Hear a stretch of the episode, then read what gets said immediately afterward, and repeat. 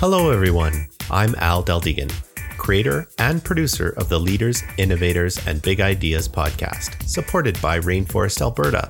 This podcast showcases the people who are working to improve Alberta's innovation ecosystem.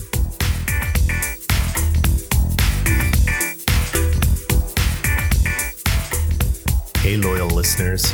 I'll be hosting this episode myself.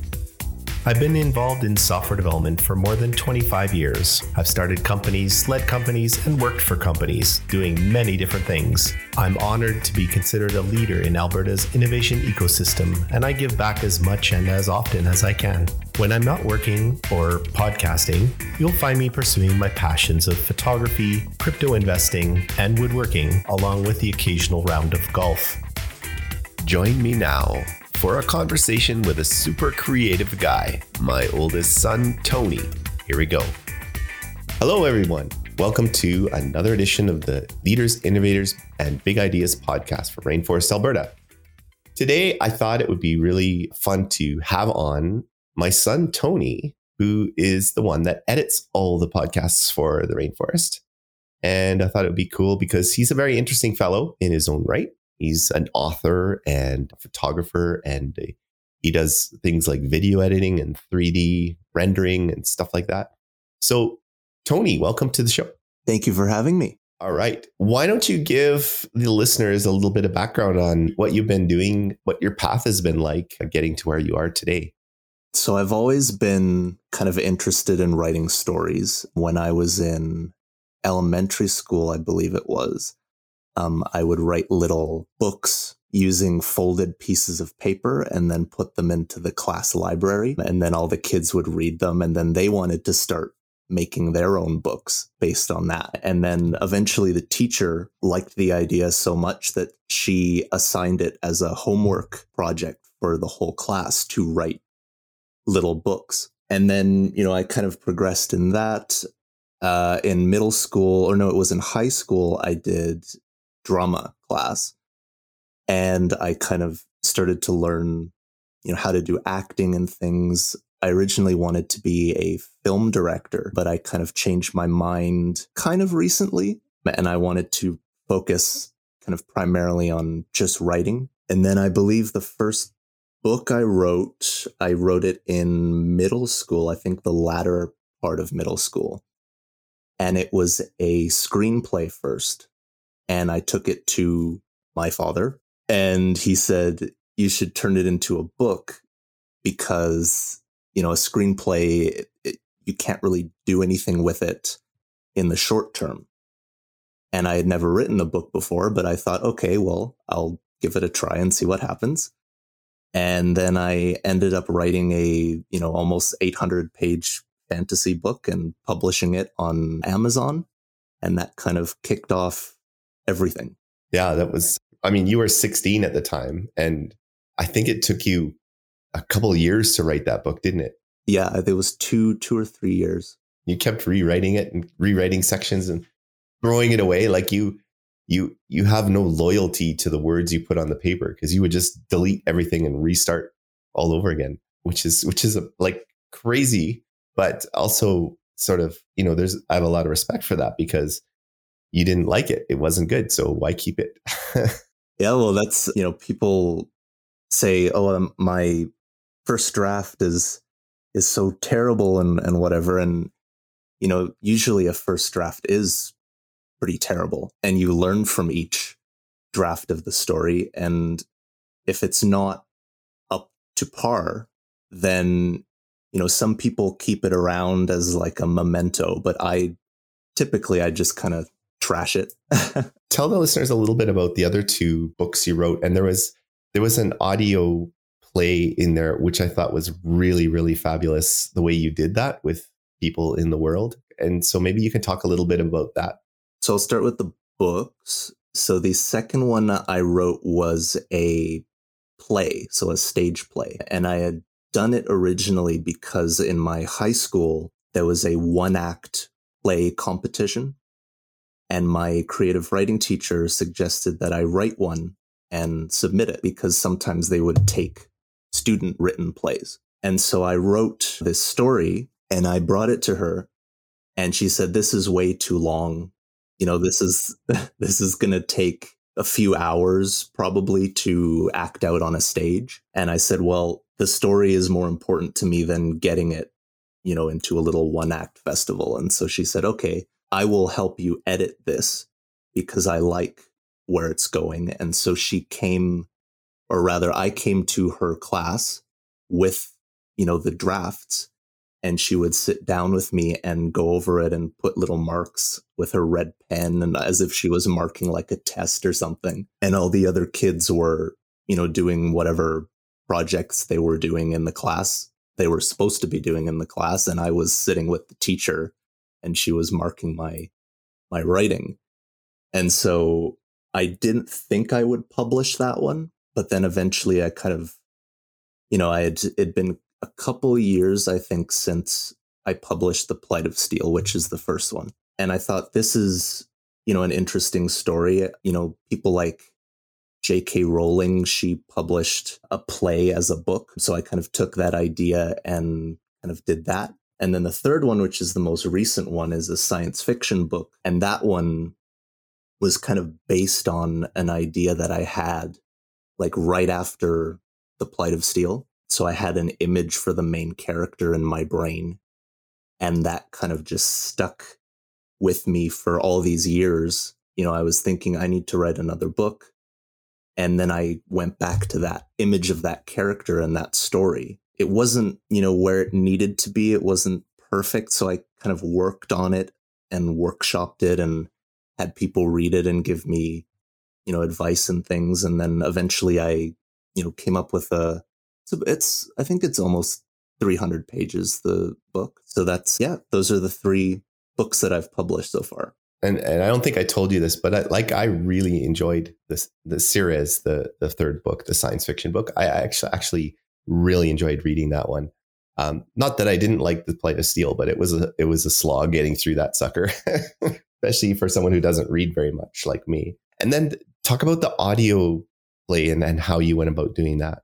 Yeah, so that was another script that came from high school. Um, it was for the like final project of I think it was the drama class where we had to write a play and have the kids have our students kind of act it out. And so I wrote something and it was, you know, my teacher said, wow, this is really good. And I thought, oh, thank you. and then I thought, yeah, it's, it's, it's quite meaningful to me as the writer. It's quite a personal kind of reflection in a way. And it's a little bit dramatized and kind of changed to be a little more cinematic and whatnot. But it's kind of a metaphorical reflection of the inner workings of my brain or whatever. And so what I did was I went onto Facebook and I said, Hey, I'm going to do an audio drama because this was during COVID because I had planned to do short films and those got derailed because of, of COVID.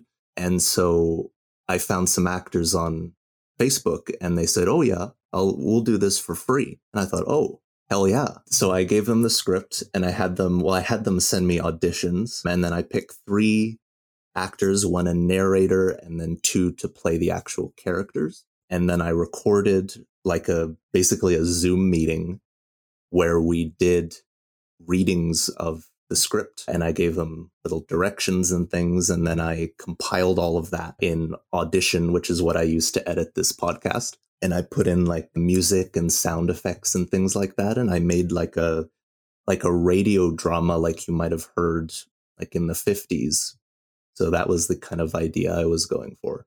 That was a really, really interesting thing. And, and what a great experience over, you know, being, being able to kind of pivot and do something over COVID that that you you know everybody else maybe just sat around and did, did nothing. And you said you know what? I'm to figure something out and do this. And i thought that was really clever. Let's talk a little bit about i mean this is the rainforest podcast. Let's talk a little bit about you know you've you've edited i don't know how many episodes like probably like a hundred at least. You actually get to listen to every single episode because you're you're editing it. You have to go through it maybe even more than once.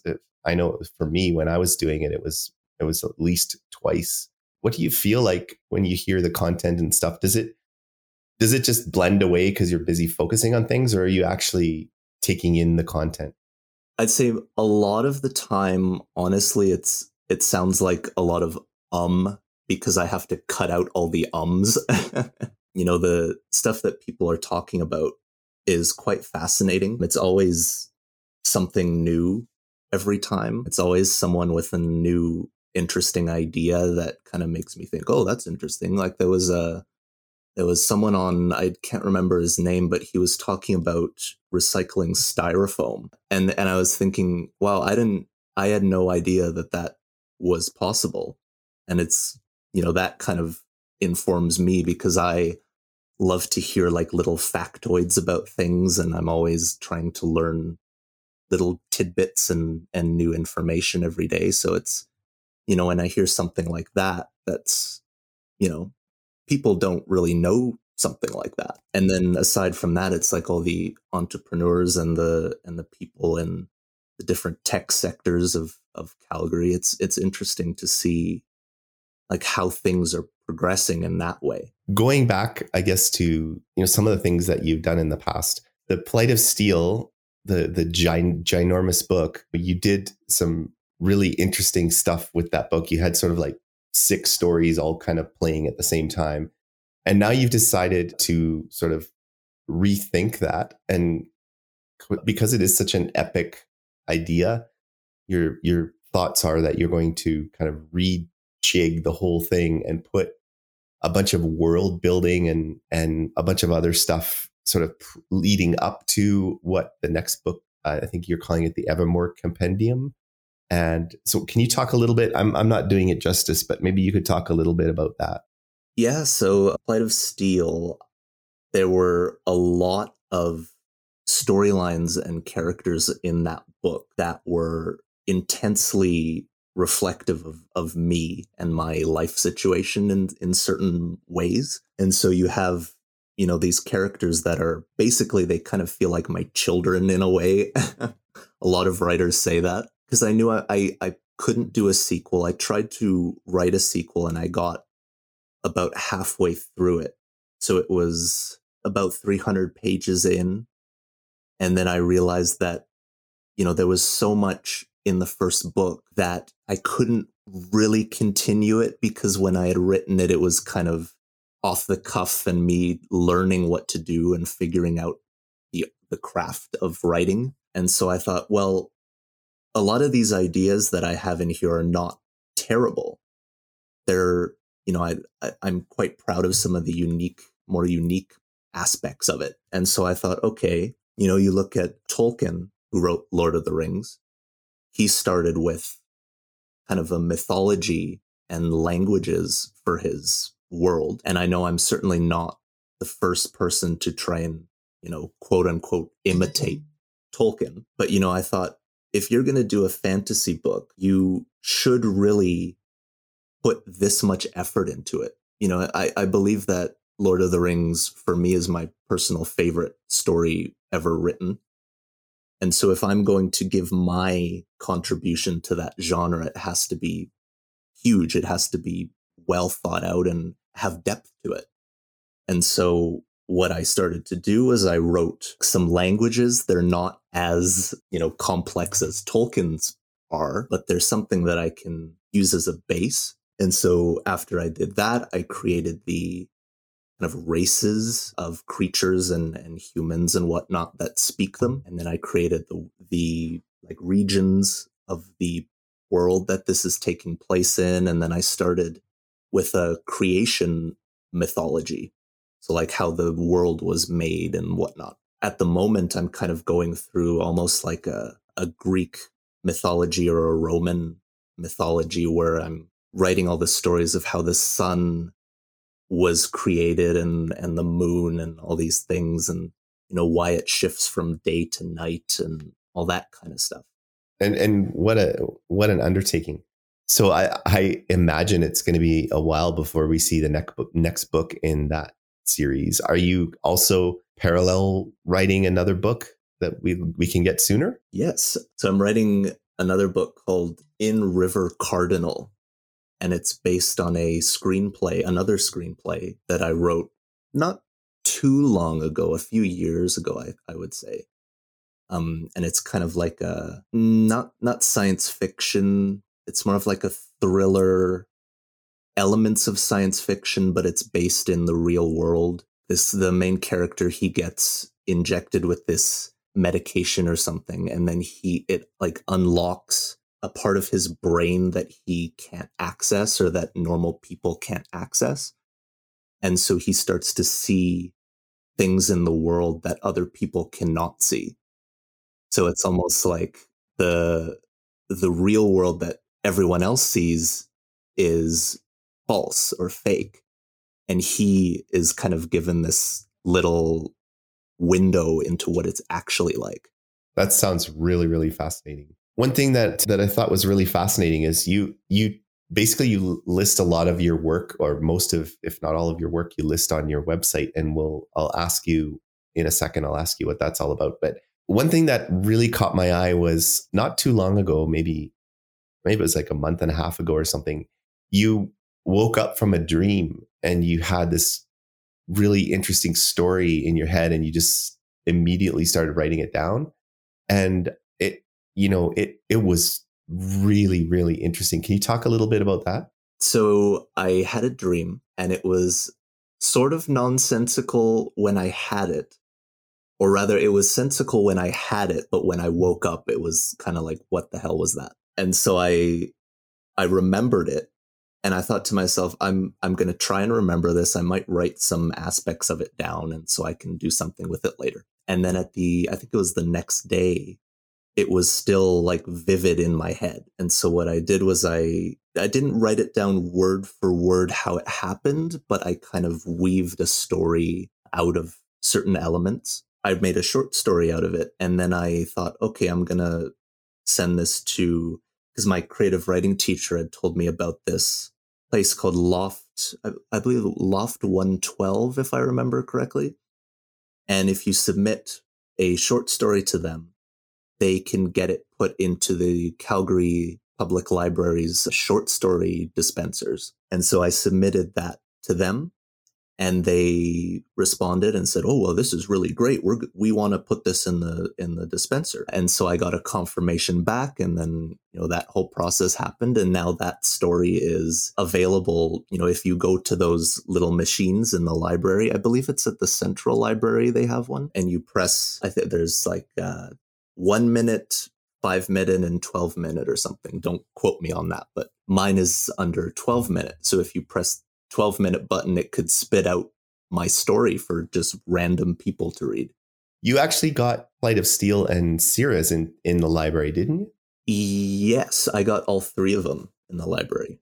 That's that's got to be a rewarding experience to see that the anyone can just go into the library and pull your book out. It doesn't have to be you promoting it on social and hoping someone will buy it that's got, got to be a really great feeling it's it's i went in to find them and i found that they put the plight of steel into the children's section which is funny to me because it's definitely not a children's book. And then they put the recognition which is the play they put it into oh what was it? It was nonfiction so as in real. And I'm pretty sure it's not real because it came out of my brain. Oh, that's hilarious. I'm sure if somebody from the library is listening, they'll think about maybe adjusting that. The ne- so the what's the the next book that we're, we should be expecting? What's do you have a title for it? Yes, it's In River Cardinal. In River Cardinal. And how how how far away do you think you are from that one? I'm thinking it'll be probably around the same length as Cirrus and that one took I think it was 6 months. So hopefully if I can you know motivate myself to you know, sit down and write every day. Well, for the audience, if you aren't already attending the mental health event Community Now magazine, definitely go get your tickets. I'll put a link in the show notes for that. But Tony's going to be there as well. I believe he'll be have some copies of his books, and then he's also going to be joining me to take some photos and videos of the event. So we'll both be there if you want to join us. It should be an amazing event. One one more thing I wanted to address is your 3D rendering because so you started working with Blender because of a purpose. So, you know, at where I where I work at Inception U, we we focus a lot on learning how to learn and project-based learning and stuff like that. And you're you sort of uh, epitomize that with everything you've done in your life. You just decided that you needed something or you wanted to do something. And so you just got in there and figured it out and did it. And so talk a little bit about the 3D rendering that you did for the basically for this Cirrus promotion. Yeah. What I wanted to do was I wanted to create little figurines of some of the characters. And partially because I think that's cool. And then also because it helps me visualize what they look like just to keep descriptions consistent. And so what I did was I thought, okay, well, I kind of use Blender to make a short film, but what I can do is model things in Blender. And so I thought, okay, well, I can't I can't model like photo real, but I can model well enough to create little kind of stylized cartoony figurines of these characters. And so I went in and I made the little heads and the and the torsos and legs and the and the arms. And then I put clothes on them and all that stuff. And then I because my dad has a 3D printer, I sent the little STL files over and he printed them. Uh, and then I took them back and I I painted them. And yeah, and then I used them kind of in the marketing. I had a book signing uh, a few a few months ago, I think, where I brought one of them and put put them on the table beside the book. You know, it kind of helps people say, "Oh, that's interesting." There's not a lot of self-published authors that are, you know, making their characters in little figurine form and and using them to kind of peddle the book. So I thought, well, that's quite unique. You know, your your skill set doesn't end there. You do video editing. So you, everybody knows now you do audio editing, but you also do video production and editing. It just seems like you know, whatever you put your mind to, you seem to be taking it and owning it and making it happen. So, you know, as your dad, I'm pretty proud of you, but I, I also wanted to showcase you to the world because uh, you're a really interesting guy. And uh, where can where can everybody go to see all of the things that you've been doing? Oh well, so all of my work is on my website. That's probably the best place to have it all compiled, and that is Tony deldegan.ca for more, you know, kind of informal, frequent updates. There's always my social media. I have almost all of them. Um, and it's just my name, no spaces, just Tony Deldegan. Well, be sure to put all that stuff in the show notes because I'm sure if people haven't already been following you, I know a lot of my colleagues in the industry are always saying, Oh, what's Tony up to now? I, I saw this thing he posted and blah, blah, blah, which is really cool. But if people are interested in checking out what you're doing, then they can go check out your website, and I'll get that in the show notes along with some of the direct links to your uh, to your other books and stuff. Thanks for joining me today, Tony. I really, really appreciate it, and I hope you have a great afternoon. Yeah, you too. Thank you very much for having me. Excellent. All right, everyone, tune in next week. Tuesday morning at 8 o'clock is when the next show drops. And we'll always looking for new hosts as well as sponsors and new guests. So please feel free to reach out and, and we'll get you on the show. Thanks so much. If you haven't already, visit rainforestab.ca and sign the Rainforest Social Contract. Become part of the inclusive, silo busting, sector agnostic, all industry open sourced, ego shrinking, ecosystem building, entrepreneur focused, wide open social barrier smashing community known as Rainforest Alberta. This episode was brought to you by New Idea Machine. We build great custom software while bridging the gap between education and experience. New Idea Machine makes your ideas real. Visit newideamachine.com for more info. Music for the show was created by Tony Deldegan. Please be sure to share this episode with everyone you know. Also, don't forget to come by and say hi at the next Rainforest event. Let us know what you think of this podcast. If you're interested in being either a host, sponsor, or a guest of the show, send me an email at rainforestpodcast at gmail.com. Thanks for listening.